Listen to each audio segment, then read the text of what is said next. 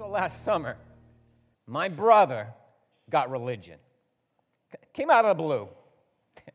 I, he's not the type. But he met Jesus Christ and it changed him. I thought it was an act, you know, like a phase. You know, like that summer that we did, we really got into Call of Duty or, or, or a way to make someone happy. You're doing it for her, right? The church thing, I asked? No, man, he says. For me. Definitely for me. Oh, and then he said, and it's not a church thing, it's a Jesus thing. right, right, I said. Like there's a difference. Well, it got downhill from there. I mean, weird music in his car. Some, some volunteer thing on the weekends, right when we would get together for fantasy football. Oh, he stopped complaining about his boss so much, uh, stopped going overboard on, on Friday nights. I'm, don't get me wrong, it wasn't all bad. Oh, and last Easter, he, he begs me to go to church with him. Oh, says, it's not going to be like you think. Uh, you might even like it.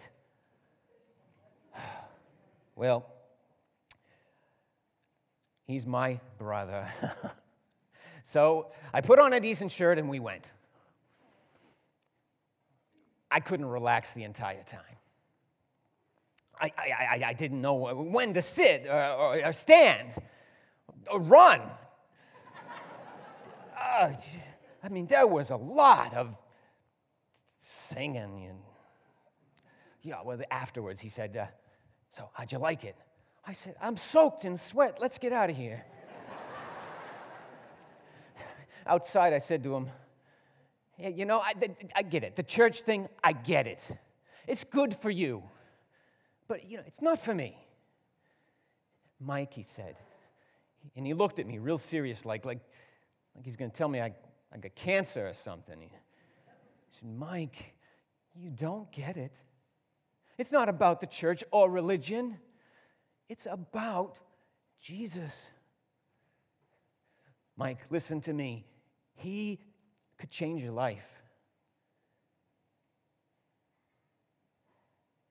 Well, I, we had it out right then, right in the parking lot of his church. I, I felt kind of good, like I was talking to God Himself. You're crazy, I said. You're worried about me.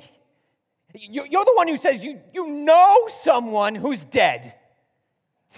It's like me telling you, uh, I, I talked to grandma last night. Oh, yeah, she says you're nuts.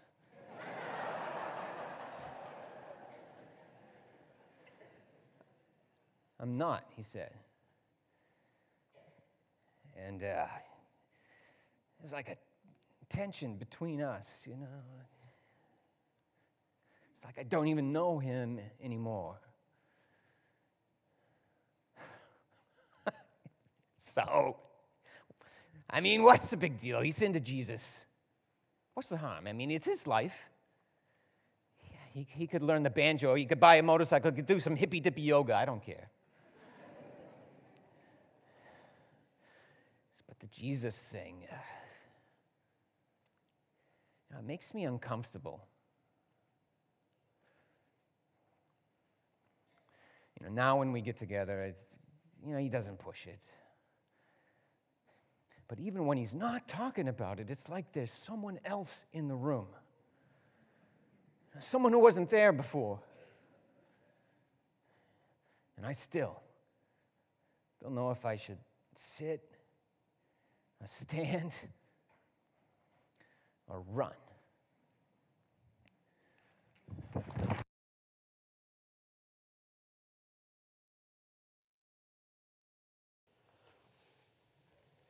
So, has Jesus ever made you uncomfortable? If not, chances are you haven't really understood him. Most people are comfortable having a conversation about God or faith or spirituality or even church. But bring Jesus into the conversation in a personal way, as if he's in the room. And that's when things get uncomfortable like the character we just met in our drama. When it comes to Jesus, we're not always sure if we should stand, sit, or run away.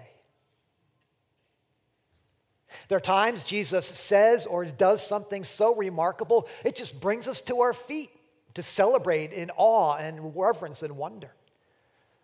Sometimes Jesus says or does something so profound, we just have to sit down and think about it for a while. And then there are times Jesus says something so outrageous or demands something so difficult, it makes us want to run in the other direction and not have to deal with him. Can I tell you a ridiculous story? I just thought of it this morning. It's not even in my script, so translators, you're going to have to wing it a little bit. Back in high school, I heard about a prayer meeting that was happening in another youth group that was really powerful. I mean, the people who came were really focused, really serious about their faith, and, and, and, and I was all about that at that particular stage of my life, so, so I decided to check it out. So I drove a couple towns over to this house and joined a group of 20 or so teenagers and young adults crowd into a little living room for prayer. And the prayer was intense. And these people were serious, and it got more intense pretty quickly. It got loud. There was some shouting, there was hand raising, there was some speaking in tongues. And, and I was getting increasingly uncomfortable. Now, there was nothing bad or wrong about any of it. I just, I just wasn't feeling it. I wasn't getting it, and, and I didn't know what to do. I couldn't leave. The door was across the room. I couldn't walk out the front door in the middle of a prayer meeting. So I, I slipped away to the bathroom to consider my options. I could go back in for two more hours of something that was going to get maybe even more uncomfortable. Or I could go out the bathroom window, which is what I did. out the window, jumped to the ground, ran, ducked beneath the window, got in my car, and drove in the other direction. I've often wondered what that group thought happened to the weird young man who disappeared in the middle of a prayer meeting, raptured or something. I don't know if you've ever climbed out of a window or been that uncomfortable, but however you may be feeling about Jesus these days, he is without a doubt the most provocative, provocative figure in human history. No other life, real or imagined, has had the kind of impact on human civilization as that of Jesus of Nazareth. A third of the world's population, nearly two, over two billion people from every nation on earth, claim some sort of allegiance to him. And even those who don't claim that kind of allegiance still live in the shadow of his life and his teaching. Jesus is the reason we are all here today. Maybe it's your, it's your commitment to Him or your curiosity about Him. Or maybe, like the guy in the drama, it's your connection to someone else who's connected to Jesus that has you here today. But Jesus is the reason we're here in the room today at this very moment. And that's good. Because as we're going to discover this morning, Jesus cannot, will not, and must not be ignored. The historian N.T. Wright puts it this way What we know about Jesus is so unlike what we know about anyone else that we are forced to ask, as people did at the time, who then is this? Who does he think he is? And who is he in fact? And that question, who then is Jesus? as uncomfortable as it is, turns out to be the most important question you will ever ask or answer in your lifetime. Welcome to Vision Sunday at Grace Chapel. Wilmington, Watertown, Elex, as we like to call it, Lexington, glad you're here. We call it Vision Sunday because on this Sunday each year we set our sights on on whatever God has in store for us in the year to come. Now, typically, we build our ministry around one of our three ministry priorities going deeper, getting closer, reaching wider. And that's what we've done for the past three years. A few years ago, it was a going deeper year. We talked about being in Christ. Two years ago, it was a reaching wider emphasis, and we talked about living on mission. And then last year, it was a getting closer kind of year, and we talked about coming together. But we've also found it helpful every once in a while to take a step back and get the big picture of our faith, of our church, of our mission. So, four years ago, we spent a whole year going through the whole Bible, Genesis to Revelation, September to June. We called it Living God's Story. And we had a great time with it. If you missed it or you'd like to relive it, you can catch it online or you can pick up the book in any one of our lobbies. So this year we thought we'd take a similar approach and spend a whole year, 40 weeks, talking about Jesus. Now, I know, I know, it's kind of like McDonald's announcing they're going to be selling hamburgers every day. I mean, Jesus is always on the menu at Grace Chapel. But this year, we want to dig deeper. We want to look closer. We want to take an honest look. We're calling it rediscovering Jesus. Because as we're going to find out, whatever your experience with Jesus has been to this point in your life, there's always more to be discovered. Maybe you've been following him for a long time. Maybe you've been, maybe you've been avoiding him for a long time. Maybe you've just recently become curious about him. Whoever you are, wherever you are, the series is for you. This year is for you. And if you have a friend or a family member you've been thinking about inviting to church, well, this is the year because every Sunday it's going to be about Jesus. So we're going to spend a few weeks just kind of setting things up here in September. And then this fall, we'll go into the Old Testament and find Jesus in some unfamiliar places. That'll take us to Christmas. After Christmas, we're going to ask some hard questions about Jesus. Can we really believe he existed? Can we trust the Gospels? Then we'll get into the life and times of Jesus during Lent. On the other side of Easter, we'll, we'll consider what Jesus might say today to some contemporary issues or people. And who knows, we may take some detours along the way as well. It's going to be a great journey, but with that, let's get started. Today, I'd like to take you to one of Jesus' first sermons. It was a sermon that made everyone listening uncomfortable. And I hope it makes us a little uncomfortable as well. It's found in the Gospel of Luke, chapter 4. We're going to begin at verse 14. We'll kind of walk our way through the story and then draw some conclusions at the end. Luke chapter 4, verse 14. Jesus returned to Galilee in the power of the Spirit, and news about him spread through the whole countryside. He taught in their synagogues, and everyone praised him. So Luke tells us that after his baptism and temptation, Jesus returned from the wilderness, returned to Galilee, and began his public ministry. And the news about him spread quickly. He became a popular figure. In fact, that word news that we read there in the original language is the Greek word pheme, from which we get our word fame. Jesus' fame spread quickly. And we learn from the other Gospels it's because he wasn't just teaching, he was performing miracles and casting out demons.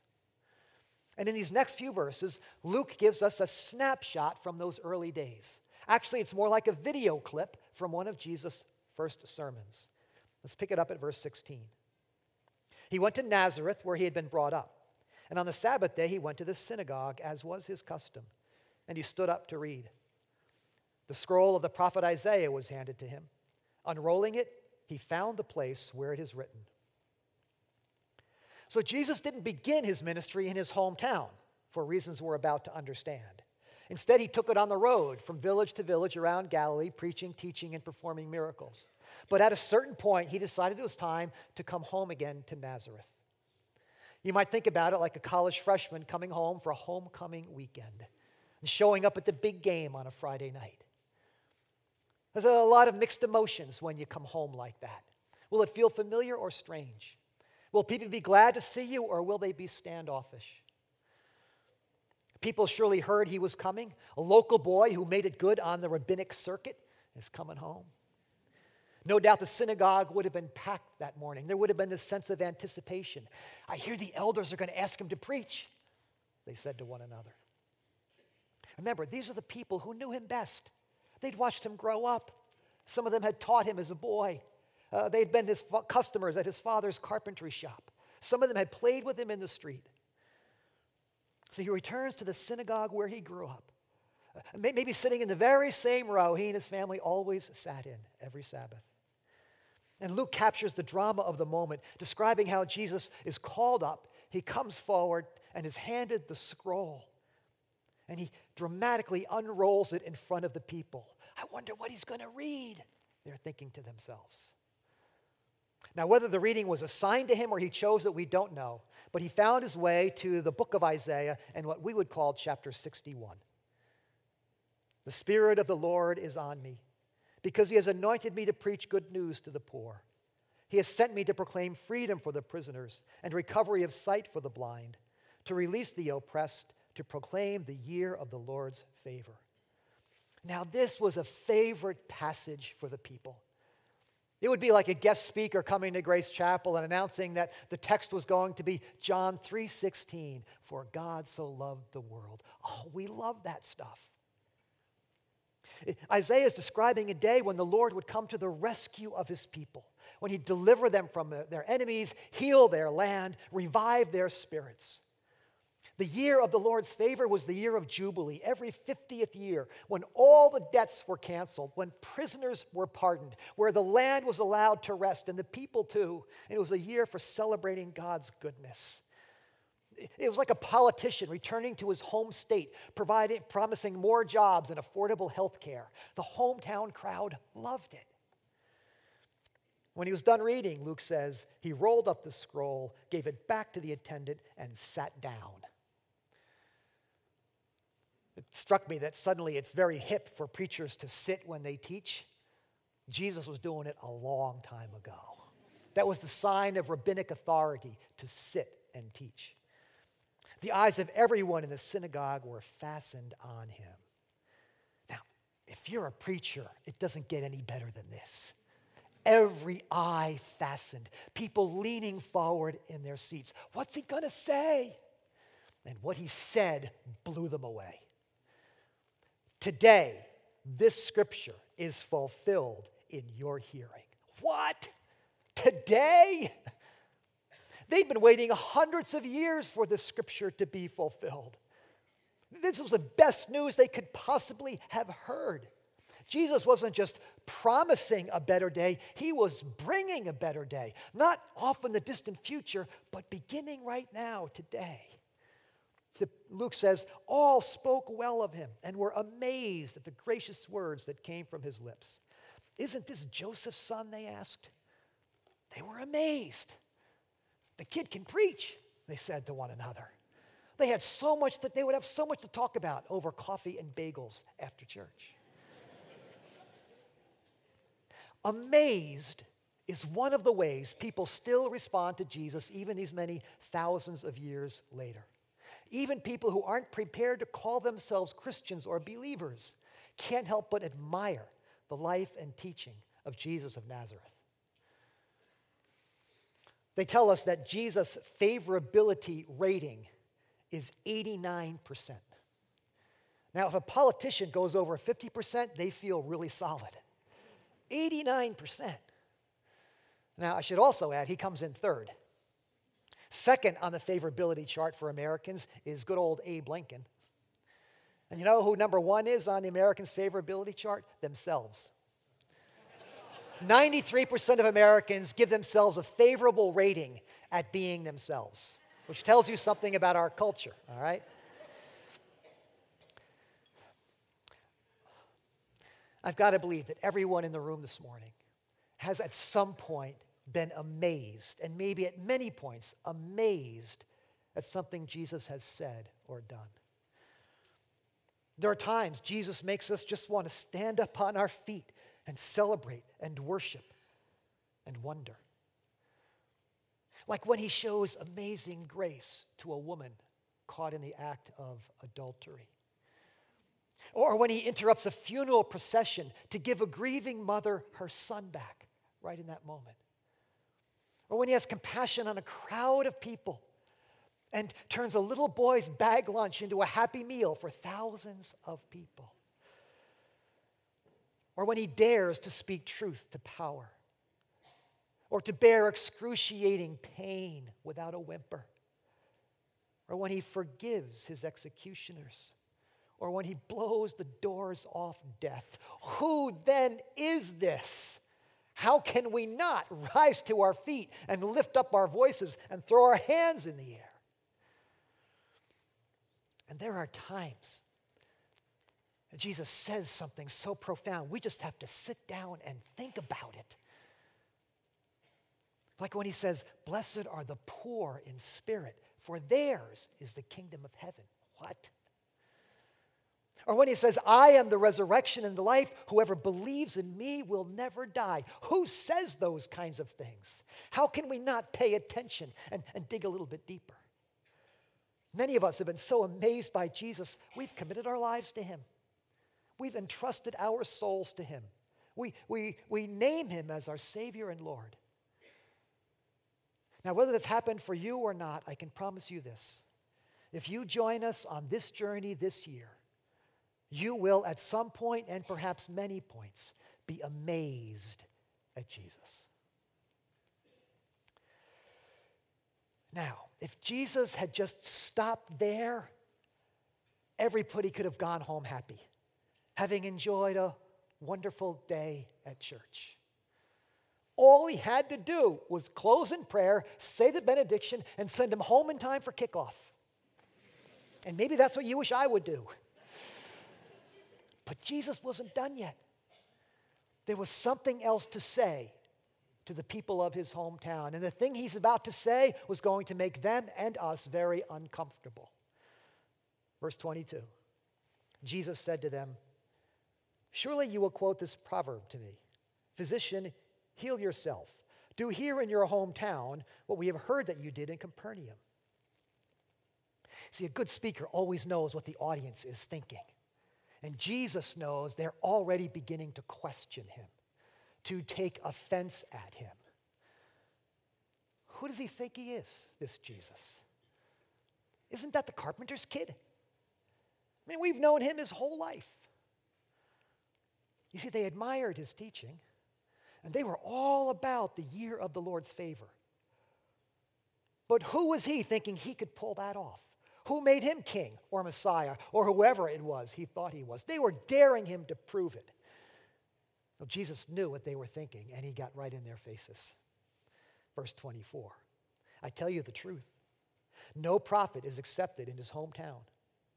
I assure you that there were many widows in Israel in Elijah's time when the sky was shut for three and a half years and there was a severe famine throughout the land.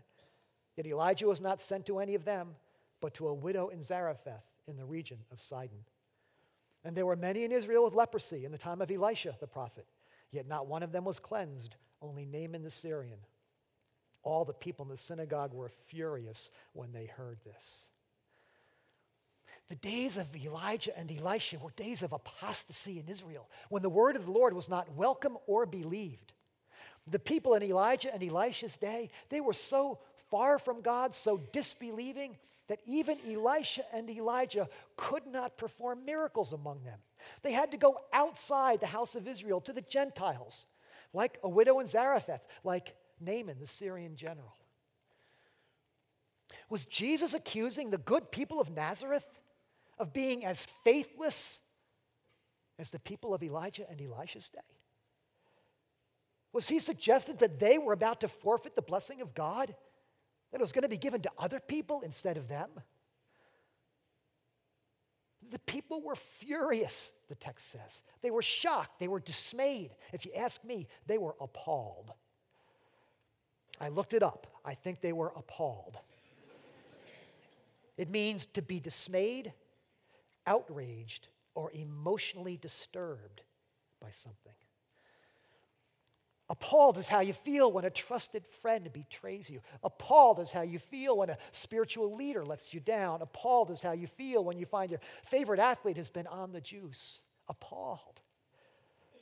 And if you think that's too strong a word to describe their reaction, look what happens next. They got up, drove him out of the town, and took him to the brow of the hill on which the town was built in order to throw him down the cliff but he walked right through the crowd and went on his way. Now, I've preached some bad sermons in my life. but I've never been chased out of the pulpit into heavy traffic on Worthen Road. what went wrong here? Why were the people so upset? Jesus wasn't following the script. He wasn't staying in the box they had fashioned for him. They wanted a Messiah who would bless them and only them. Uh, uh, not only that, he's implying that there's something wrong with them, that they were sinners like everybody else, and that if they didn't deal with it, they might forfeit the blessing of God. And that didn't sit well with him. They not only tried to run him out of town, they tried to run him off a cliff. And Jesus continues to provoke that kind of response among people even these thousands of years later. Some people are so appalled at Jesus, they want to expunge his name from the history books, denying that he ever even existed. Others want to ridicule him, to turn him into a cartoon character, or the punchline in a joke, or a swear word when they can't think of something else to say. The more common reaction is simply to keep him at arm's length to acknowledge his life and teaching, but to keep a safe distance because to get too close, to get too familiar, it's very, very uncomfortable. And we can understand that. Even those of us who believe and follow him. Because there, there are times Jesus does or says or does things that, that make us want to run out of the room, to put some distance between us and him. Like when he says, Anyone who looks at a woman or a man lustfully has already committed adultery in their heart. What? Or when he says, If anyone would come after me, let them deny themselves and prepare to die and then follow me. Or, or when he says, I am the way and the truth and the life, no one comes to the Father except through me. Sometimes Jesus can be so extreme, so demanding, so exclusive. There are times we want to say with the disciples, Well, who then can be saved? Or we want to say with Peter, Go away from me, Lord, I'm a sinful person. There are times like that rich young ruler to whom Jesus said, Sell what you have and give to the poor. We just want to turn and walk in the other direction because what he's asking is too hard. All that to say, if you have never been appalled at something Jesus says or does or asks, you don't fully understand who he is or what he's all about. And this pattern of being amazed and then appalled, of wanting to praise him and then push him off a cliff, that pattern is going to continue all the way through the gospel story. Jesus casts a thousand demons out of a possessed man. And the crowd is amazed. They, they, no one has been able to help this man. But then the owners of the pigs come, who's had been hurled off the cliff and they plead with Jesus to get back in the boat and go back where he came from. One day, Jesus feeds thousands of people with a little boy's lunch. They want to make him king. Then he starts talking about himself as the bread of life and people needing to eat his bread and drink his, his, his, his blood. And, and suddenly people say, This is getting too weird. And many walk away and no longer follow. And then there's that bright, shining Sunday when he rides into town on the back of a donkey, and the people welcome him like their coming king. And a few days later, they call for him to be crucified. Amazed and appalled, praise and push him away. That's how it always is with Jesus. You can stand, you can sit, you can run, but you have to do something. Jesus demands a response. And maybe in the end, that's the point of this whole story, or at least the point of this message. Jesus cannot, will not, and must not be ignored. He simply won't allow it. He's the inescapable man. He won't go away, he can't be avoided. But here's the other thing the moment you think you haven't figured out, he slips through your fingers. He won't be put in anyone's box. Jesus cannot, will not, and must not be ignored, but he will not be put in anyone's box. The people of Nazareth thought they had him all figured out. They're ready to throw him off a cliff because that's what you do with a false prophet.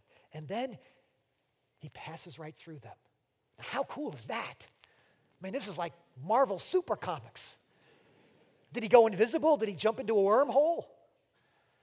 I think he just looked him in the eye and parted them like the Red Sea. How cool is that? And yet, how scary is that? Because if he could slip through their fingers, he can slip through ours as well. We who think we know him so well, we who think we have him all figured out, he could find something lacking in us and decide to move on to the next group. In fact, listen to Mark's take on how this whole story ended. Jesus could do no miracles there except lay, except lay his hands on a few sick people and heal them. And he was amazed at their lack of faith. Here's the real tragedy of that day there was so much more Jesus wanted to do in his hometown. I mean, these were the people he knew the best, he loved the most. There were people on his mind he wanted to heal and help and set free, but he couldn't do it because their faith was too small, their vision was too narrow, their imaginations were stifled by fear and familiarity. And so they missed out on the good things that Jesus wanted to do. And the scariest part is that these were the people who were closest to him, who should have known him best. Which is why we need to keep on rediscovering Jesus. Why we can never settle for what we already know. Why we can never stop being surprised by who He is, what He says, and what He asks, and what He's doing in this world. Discovering Jesus is a lifelong journey. I first discovered Jesus at five years old when a traveling evangelist passed through vacation Bible school and said, asked, Who wants to go to heaven and be with Jesus when you die? And I said, I do. Jesus became my forever friend. When I was seven or eight, I remember going out to the shed behind my house and, and getting on my knees and, and asking Jesus to forgive me for something I had done. I don't remember what it was, but I knew it was wrong and I felt awful. And I needed someone to forgive me, and Jesus could. He became my Savior. As a teenager, as my friends were getting swept up in social political movements, peace and civil rights and saving the environment, I wanted something larger to live for, some reason that I could give my whole heart to. And Jesus captured my imagination with the only movement that could truly change the world, and he became my leader. Years later, as a pastor, as a young pastor, I was overwhelmed with the demands of ministry. What was my role? How could I possibly do all this? I struggled with it. What do you want from me, Lord? This is hard. One weekend, I limped my way to a pastor's conference and discovered that Jesus is the shepherd's shepherd.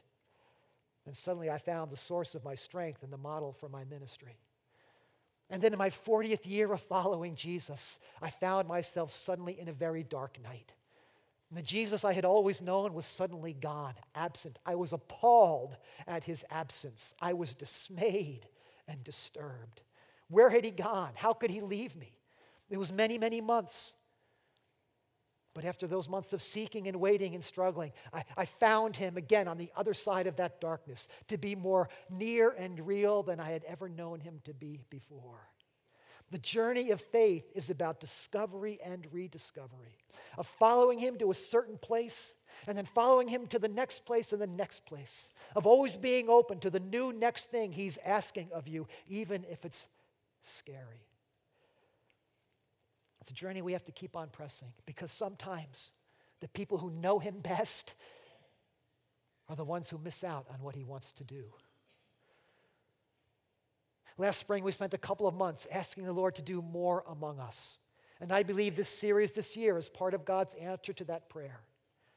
This year, we're all about making Christ great in our imaginations that we might become more like him and that more people might be drawn to him.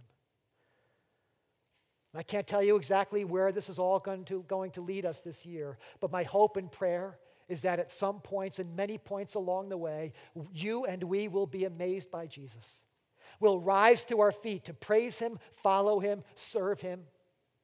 I'm hoping and praying at times we're just going to want to take a seat with Jesus in a sanctuary, in our, in our Bible study group, in a living room, in a classroom, and learn all we can about Jesus. Amazed. But I also hope and pray that at points along the way, we find ourselves very uncomfortable with something Jesus is asking, appalled even. So appalled that we're tempted to want to run in the other direction. But I'm hoping and praying that we will run toward him, that we will run with him, into the unknown and the unfamiliar, and find Him to be nearer and greater and better than we ever even imagined. Are we ready? Are we willing to rediscover Jesus? Let's pray.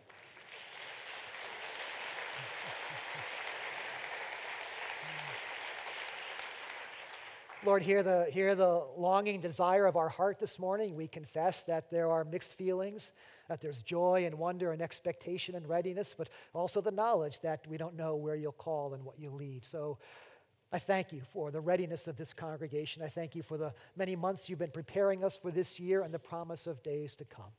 We invite you now, Lord, collectively, and we invite you personally and privately to reveal yourself to us, to do something new, to do something more, to surprise us or scare us, or whatever it is you have to do, that we might follow you to new and better places for your glory, for our good, and the blessing of the world. In Jesus' name, amen.